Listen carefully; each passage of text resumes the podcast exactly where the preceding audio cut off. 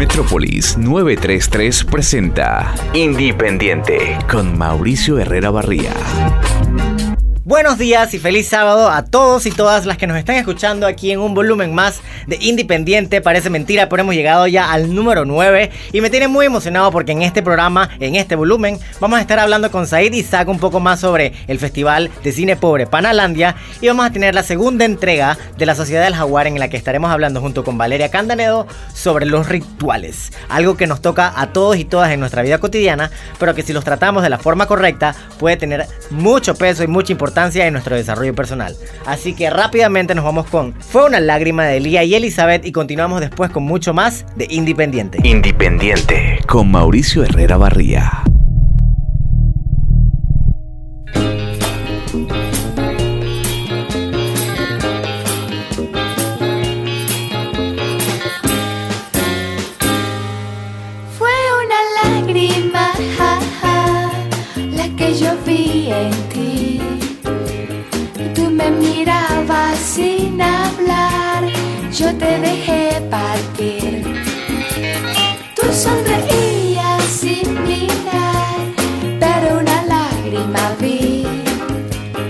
Yo no sabía si llorar o consolarte a ti. Tal vez fue una lágrima de temor, tal vez fue una lágrima de amor, tal vez fue una lágrima de dolor, no sé por qué.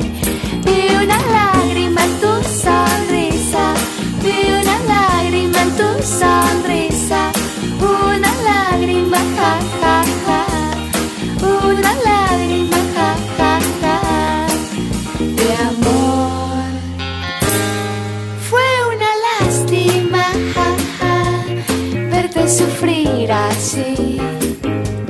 Solo un amigo y nada más quise encontrar en ti. Ya que te alejas sin hablar, quiero que seas feliz. Mas si regresas otra vez, me encontrarás aquí.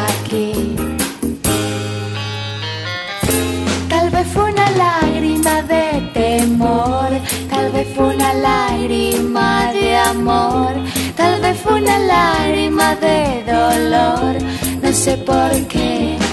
Vi una lágrima en tu sonrisa, vi una lágrima en tu sonrisa, una lágrima,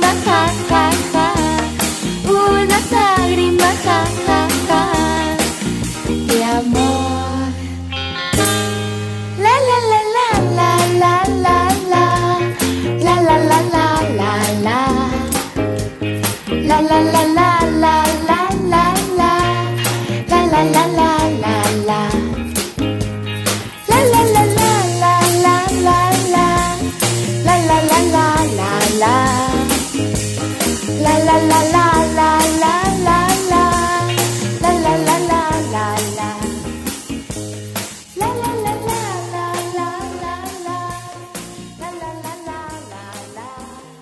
Independiente con Mauricio Herrera Barría.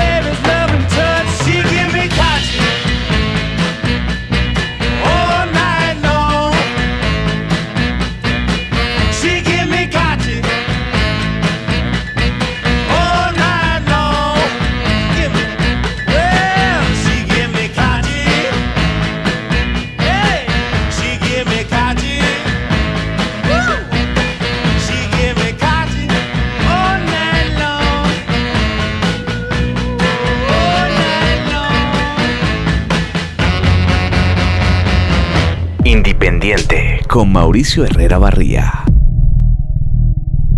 Regresamos a escuchar Catchy con Leon Bridges y Nick Waterhouse. Me encanta esta canción porque es súper fin de semana para irse a la playa, al valle, donde tú quieras. Y bueno, estamos entonces preparándonos para otro mes más de este 2019. Sería ya febrero, que está a la vuelta de la esquina. Y en febrero hay muchas actividades y una de esas es Panalandia, el cine pobre. Y para eso está aquí acompañándonos Said Isaac, que yo pensaba que era tu segundo nombre, pero es tu apellido. Para hablarnos sobre esto, pero primero vamos a tocar el tema de qué es el cine pobre. ¿Cómo estás, Said? Hola, ¿cómo estás, Mauricio? ¿Todo bien? Aquí, entonces, defin ayúdanos a definir qué es cine pobre, porque por las meras palabras que se escucha, lo describe, pero estoy seguro que hay mucho más en el background que nos puede describir en sí cuál es esta modalidad de cine. Bueno, quizás si no te has metido en el mundo del cine, quizás te cueste un poquito más entender de qué Claro. se va el cine pobre. Pero el cine pobre es un cine hecho más que todo con ingenios y ganas y, y la intención de querer contar una historia. Pero sin amarres comerciales, institucionales o de ningún tipo. O sea, es un cine hecho con muy bajo presupuesto. Esa es la intención del cine pobre prácticamente. Eso es lo que, lo que se cocina, lo que es, pues. Eh, puede ser confundido tal vez con otro tipo de cine que como cine serie B o cine independiente. Pero no, el cine pobre es algo mucho más de- de una necesidad de contar algo. Y no necesariamente, digamos, en Panamá nosotros lo manejamos así, no es necesariamente viene de parte de un cineasta. Puede venir una persona que tiene muchas ganas de decir algo y busca los conocimientos y las herramientas para decirlo a través del cine. Ok, y entonces ahora que dices otras modalidades que dijiste es clase B, investigando también vi como un, una acotación que decía mucho una relación entre el cine pobre y el cine minimalista, que también va como en la misma filosofía de la intención más que los recursos. Entonces, ¿cómo sería esta diferencia, por lo menos, si podemos poner en contra o en comparación el cine pobre y el cine minimalista? Claro, por ejemplo, Lars von Trier habla de- del cine y crea un dogma donde él promueve que se hagan las películas de la manera más simple y sencilla y naturalista, buscando que los actores improvisen y todas estas cosas, y sin toda esta parafernalia que trae el cine comercial. El cine pobre puede ser que vaya muy relacionado a eso, pero como te digo, es algo más como de, de instinto, de ganas de decir algo. Tal vez eh, estos cineastas lo ven con mirada comercial al final. Claro. Tú estás buscando, esto, esto va al cine, pero yo quiero res- presentarlo de la manera más real y natural posible. Pero el cine pobre quizás no está buscando ir a un circuito comercial. ¿Entiendes? El cine pobre está buscando decir algo y que se mueva ahora tal vez en estos medios digitales que tenemos. Puede ser que el cine pobre sí existe desde hace mucho, pero ahora creo que con la era digital se ha abierto esta apertura al cine pobre de, de conocerse y de de moverse y distribuirse orgánicamente a través de redes sociales y a través de los festivales. Porque definitivamente, por ejemplo, cuando creamos el cine pobre en Panamá, fue como una especie de contrapropuesta a lo que se estaba dando en Panamá. O sea, Panamá sabemos que es un país muy clasista, donde hay mucho, mucha, una brecha muy grande entre los ricos y los pobres. Y que nosotros queremos con el cine pobre es alentar a esas personas que difícilmente van a encontrar una financiación para su película, a incitarlos a ala de todas maneras, o sea, no importa. O sea, sí, no te quedes con un guion en tu casa esperando de que, ay, necesito 10 mil dólares para rodar esto. Ey, no, tienes 20 dólares, let's do it. Exactamente, entonces es como un poco empujar a esa gente que sabemos que está ahí, que los conocemos, que sabemos que tienen proyectos a, hey, créalo, pero créalo de la necesidad de contarlo más allá de la necesidad de que si vas a eh, recibir retribución después de, esa- de- de hacer eso. Es eso lo que estábamos hablando hace un tiempo en los volúmenes pasados que con Andrés Vargas de la autopublicación y es de que si tú tienes ganas de hacerlo, hazlo a tu cuenta, o sea, no tienes que tener ningún intermediario ni ningún distribuidor ni nada de esas cosas para que tú puedas en verdad plasmar tu expresión artística. Y bueno, leyendo también un poco sobre el cine minimalista, que siento como que también tiene una línea muy parecida, pero obviamente son incongruentes en ese sentido de la filosofía. Corrígeme si estoy en equivocado. Pero ya hablando de tecnicismos y fuera ya de presupuestos, leía que por lo menos el cine minimalista hace secuencias más largas con menos diálogos, menos personajes, menos plotlines y tiene estos aspectos técnicos que lo hacen ser el cine que es. ¿Hay algún aspecto técnico o alguna característica cinematográfica que identifica al cine pobre fuera de los demás? Yo creo que eh, en- dentro del cine pobre es bien difícil eh, un poco decir que hay este tipo de características, la, como las que me dices de, estos cines que buscan más na- natura- naturalidad. Dentro del cine pobre es que hay una gama muy variada de que puedes encontrar. Puedes encontrar una película que sea estéticamente muy apreciable o puedes encontrar algo que te transmite mucha información, pero estéticamente quizás es sencillo, entrevistas, etcétera, pero que logra al final comunicarte lo que esa película buscaba, ¿no? Claro. Y que te lleva a reflexionar y todo esto. Entonces es muy difícil decirte que ah, el cine pobre tiene estas características porque no es así. Pues ya dependerá de, de- de la habilidad de cada realizador, de cómo quiere proyectar su película y qué busca en ella.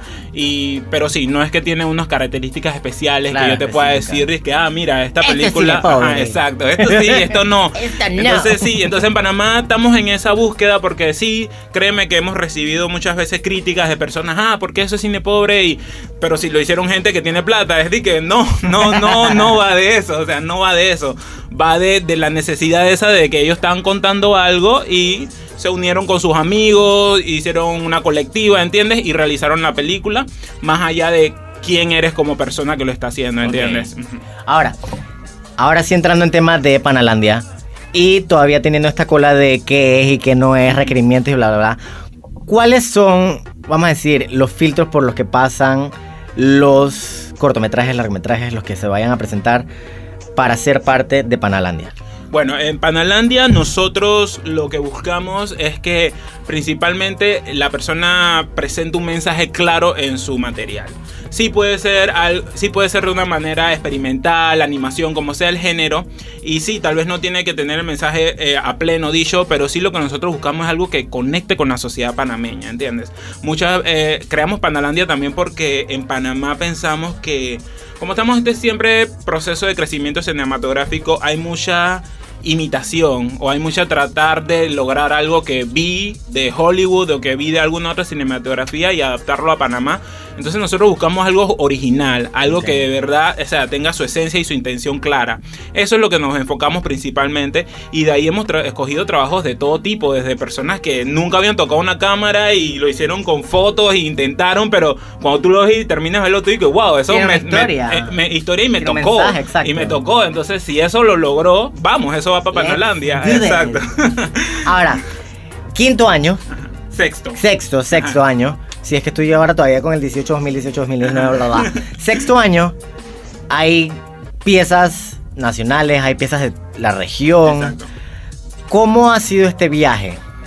El viaje de Panalandia ha sido muy interesante. Al principio teníamos el festival solo abierto a Panamá. Ah, después, como en el- la segunda edición, lo abrimos a Centroamérica. ¿Por qué esto? Porque toda la región es una región que se ha conocido por muy poco cine.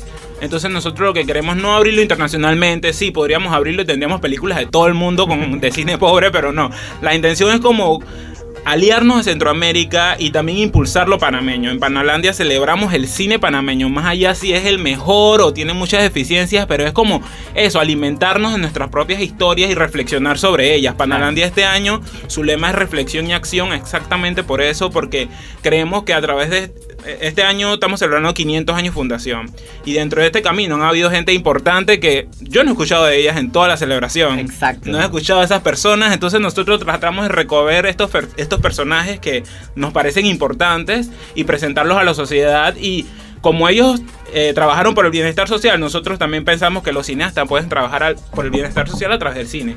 Ok, y por lo menos, ya hablando en sí de 13 al 16, Sí. ¿Cómo va a ser la programación y cómo va a ser la distribución de actividades que van a tener? Porque el cine, el Festival Panalandia no solamente son proyecciones, hay un montón de aristas que son para que también la vayas a pasar bien con tus frenes y con tu familia y disfrutes de cine, una tarde Claro. súper fresca en la Fundación Omar Torrijos en Ancón. Claro. Entonces, para ver si nos puedes dar como un pequeño brief de lo que va a tener ofreciendo el festival, lo que va a estar ofreciendo el festival fuera de las proyecciones. Ok, este año tenemos cuatro días de actividades. Todos los días van a empezar con actividades de formación. O sea, tenemos este año el mercadito audiovisual nuevamente. El mercadito es un espacio donde si tienes una idea, un proyecto y estás viendo cómo lograrlo, te damos asesorías. Este año las asesorías van a ser individuales y en ramas como el guion, la producción, dirección. Entonces, si tú tienes un proyecto, una idea y dices que, oye, ¿cómo hago esto? Entonces van a haber profesionales ahí que te van a indicar exactamente qué caminos puedes tomar para llevar a cabo tu producción. Después vamos a tener conversatorio, vamos a hablar sobre eh, la violencia vista desde el punto de vista de la mujer en el cine. Vamos a estar proyectando un corto de Pituca Ortega Helbron que se llama Sacrifictum, que trata sobre la violencia de la mujer y vamos a estar analizándolo con varios panelistas en el tema sobre esto. Súper cool. Sí. También vamos a tener invitado a Andrés Galván, es uno de nuestros personajes en el afiche. Él organizó en el 59 una marcha desde Colón hacia Panamá, se llama el mar- la Marcha del Hambre y la Desesperación.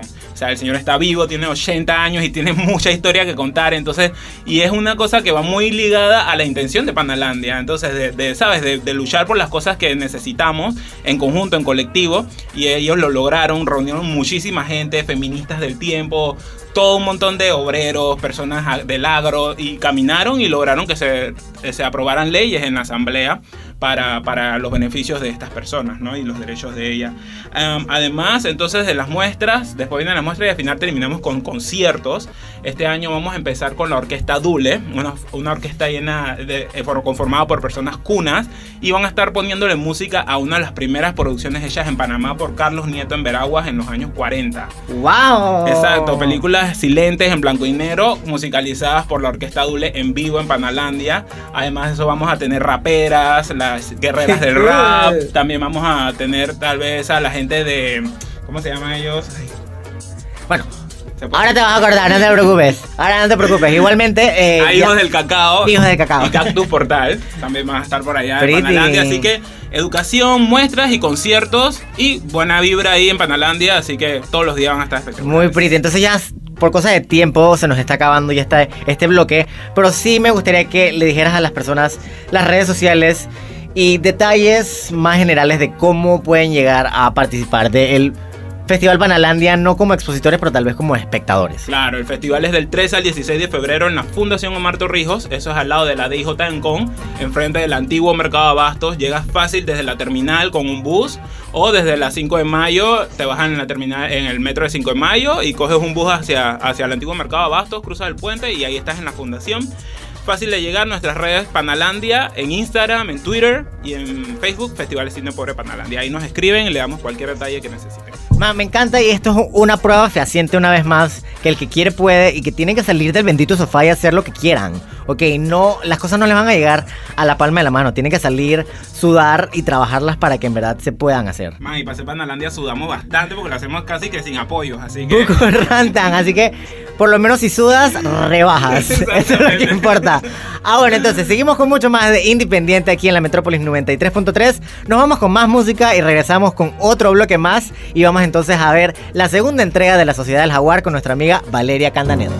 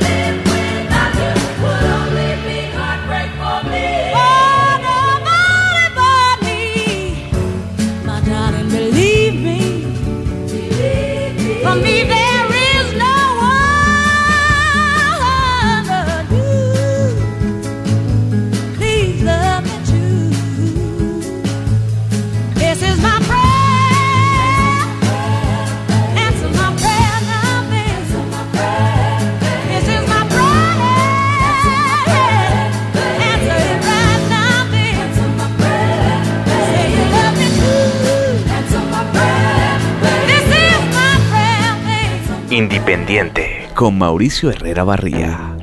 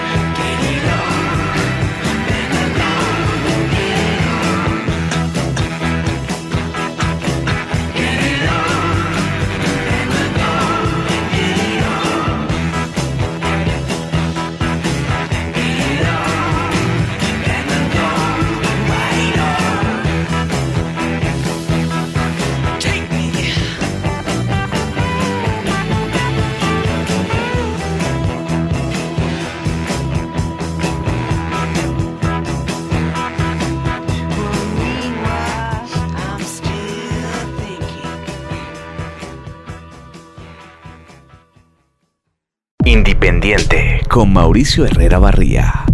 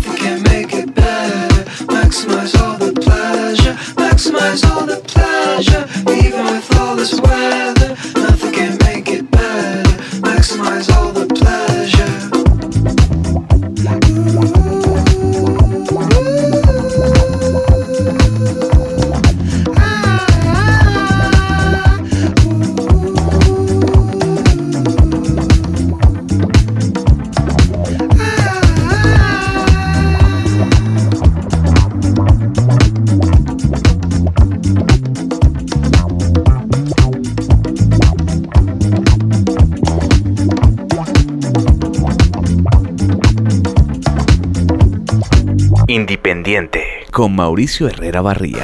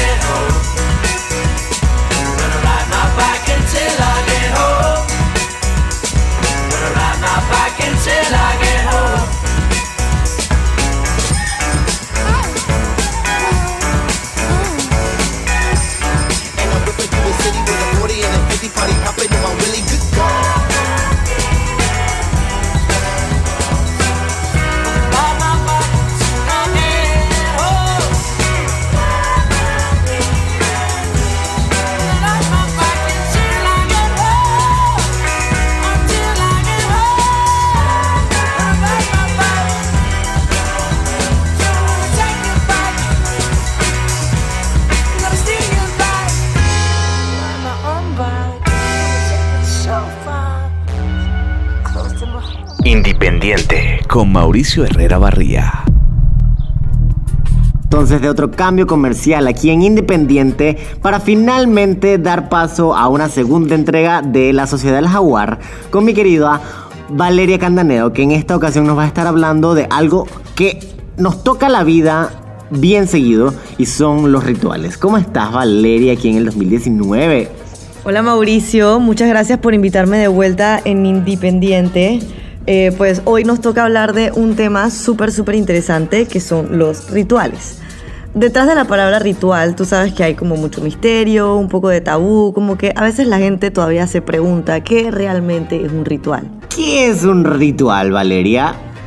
En realidad un ritual es mucho más fácil de lo que parece. Si uno busca en el diccionario, pues normal de la Real Academia de la Lengua Española la palabra ritual, la, la definición es una serie de acciones que nosotros hacemos con una intención específica. ¿Y esto de qué se trata? O sea, simplemente que yo tengo una intención que yo quiero manifestar y yo voy a hacer una acción en el cual yo voy a estar consciente en ese momento y voy a poner una intención muy fuerte para que esa intención se me manifieste. Y voy a poner cualquier objeto, elemento o símbolo que tenga un significado para mí o para la intención que yo quiero manifestar. O sea que si lo ponemos en palabras humanas, no de la RAE, sería como el conjunto de procesos por el que pasamos con mente, cuerpo y corazón Exacto. alineados para que un propósito o una intención tome forma y eventualmente se cumpla, ¿no? Exactamente. Y uno lo puede hacer tan complicado o tan sencillo como uno quiera, porque, por ejemplo, yo puedo tratar de encontrar todos los elementos o símbolos que para mí signifiquen esa intención que yo quiero manifestar. Así que yo me puedo, puedo traer cristales, puedo traer velas, puedo traer un dibujo, puedo traer cualquier cosa así como que sea un símbolo, ¿no? Y con este acto que yo voy a hacer, así sea meditar, así sea, eh, no sé, tomarme algo, un vaso de agua, no sé, una taza de café, Cualquier como yo cosa. hago en la mañana, cualquier cosa, en ese momento en el que uno está consciente, entonces esa intención pues se llegará a manifestar en algún momento. Ok, y estábamos hablando de los rituales obviamente antes de grabar. Y yo te daba el ejemplo de un ritual porque yo paso todas las noches. Y es básicamente hacerme una taza de té y acostarme antes de dormir a leerme aunque sea mínimo un párrafo del libro que me esté leyendo. Y eso me va a dar como el mindset para yo el día siguiente comenzarlo con energía, con ganas de ser productivo y con intención de seguir trabajando. Es- Esto puede ser un ritual, ¿no? Eso es un ritual perfecto y muy, muy buen ritual porque además lo estás integrando a tu día a día, que eso sería como lo que uno realmente quisiera llegar a hacer. O sea, yo todos los días tengo un ritual en la mañana en el cual yo me tomo mi taza de café mirando hacia el horizonte y en ese momento yo pongo mi intención de que mi día sea bueno, en el que yo pueda seguir siendo mejor persona, en el que yo pueda seguir creciendo, en el que yo pueda aprender y todo esto. Así que ese es un ritual que yo hago al día a día igual que el tuyo, que es algo que podemos hacer en cualquier momento y no necesariamente tenemos que esperar a que a un día específico, lo cual también es válido, ¿no? A veces uno espera las lunas, la luna llena, la luna nueva o cualquier día específico para hacer un ritual. Sí, eso es muy bueno, pero también entender que lo podemos hacer cualquier día o todos los días como queramos. Como queramos, porque lo que decías al final, La intención. la intención es lo que importa y lo que cuenta. Eh, como dice el dicho, como es que el orden de los factores no alteran el producto. Exacto.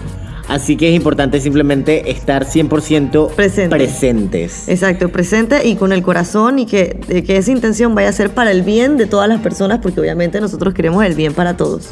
Ahora, esta época del año comenzando y terminando la anterior siempre es como más propensa para esto de los rituales. Están las 12 manzanas, que te pongas el panty rojo o amarillo, que cojas una manzana y que te des una vuelta de tu, de tu, de tu cuadra. Hay tantas formas de rituales que se han popularizado a través de los años referentes a las épocas de fin y comienzo de año.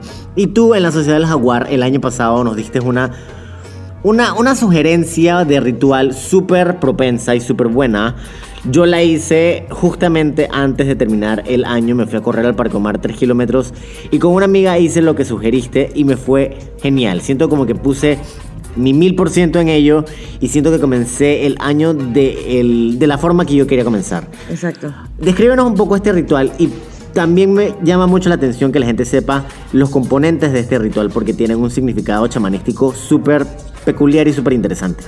Exacto, así como tú lo acabas de describir. Eh, para los chamanes o lo- los chamanes lo que hacemos es que traemos el, lo que queremos manifestar, lo traemos a un símbolo o al estado físico, porque a veces las cosas que queremos no las podemos re- sentir o ver, porque, ¿sabes? Uno dice, ah, yo quiero el amor, el amor, ¿cómo lo ves? ¿Me entiendes? Entonces, uno lo que hace es traer esos significados a símbolos. Y el ritual de Año Nuevo, como lo que nosotros estamos buscando como seres humanos que queremos evolucionar, es crecer, aprender, tener abundancia, tener amor, entonces se traen estos símbolos como el arroz, los frijoles y el azúcar para poder representar esto. En este caso, el arroz y los frijoles representan el trabajo y el azúcar representa el amor y la dulzura, que serían energía masculina y femenina. Y lo que queremos traer aquí a este ritual es un balance, un balance para el próximo año, que podamos tener todo, pero que todo a la vez esté balanceado en nuestras vidas.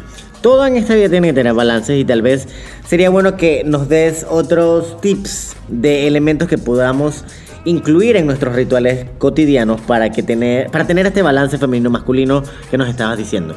Ya tenemos el arroz, el frijol, el azúcar, ¿qué otras qué otras sustancias podemos utilizar? Eh, eh, durante el día a día, por ejemplo, como yo te comenté del café, simplemente a veces es traer algo que nos gusta.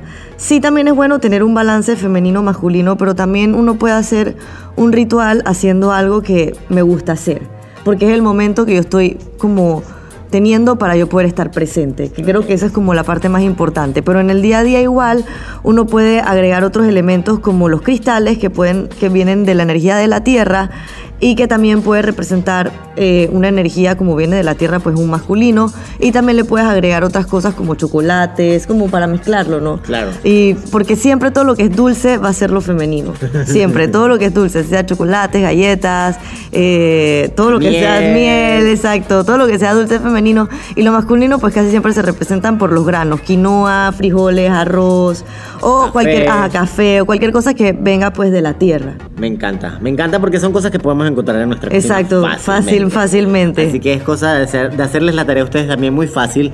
Y otra cosa que estamos tratando de hacer, estamos- hemos estado tratando de hacer desde hace rato, es este Instagram Live. Y es también para hacerles la vida mucho más fácil porque por cosas de tiempo aquí en el programa no podemos ahondar en los temas.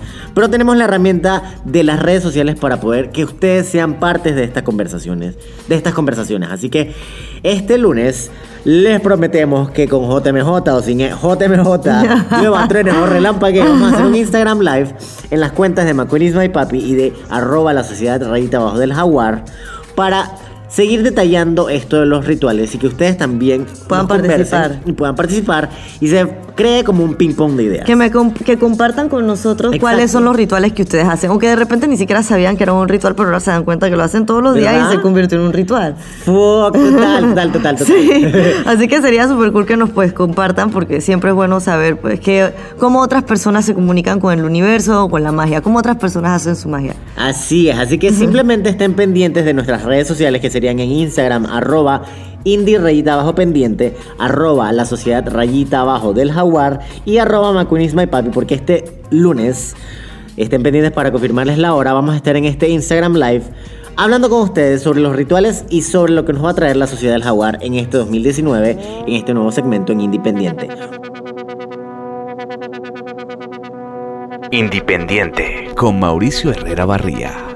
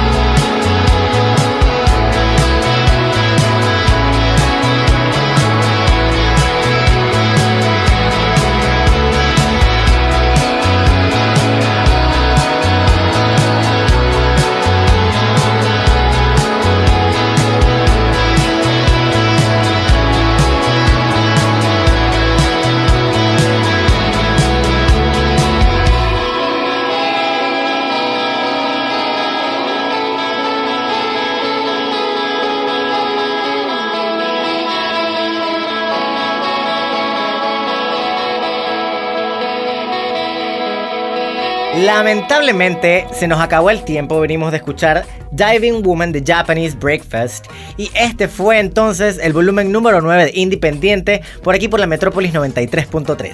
Solamente quiero darte las gracias por escucharme y también quiero recordarte que nos puedes encontrar en las redes sociales, específicamente en Instagram, en arroba indie rayita abajo pendiente y en cualquier plataforma de podcast que podría ser Apple Podcast, Spotify, TuneIn, SoundCloud y también Anchor.fm para que nos escuches cuando quieras, donde quieras.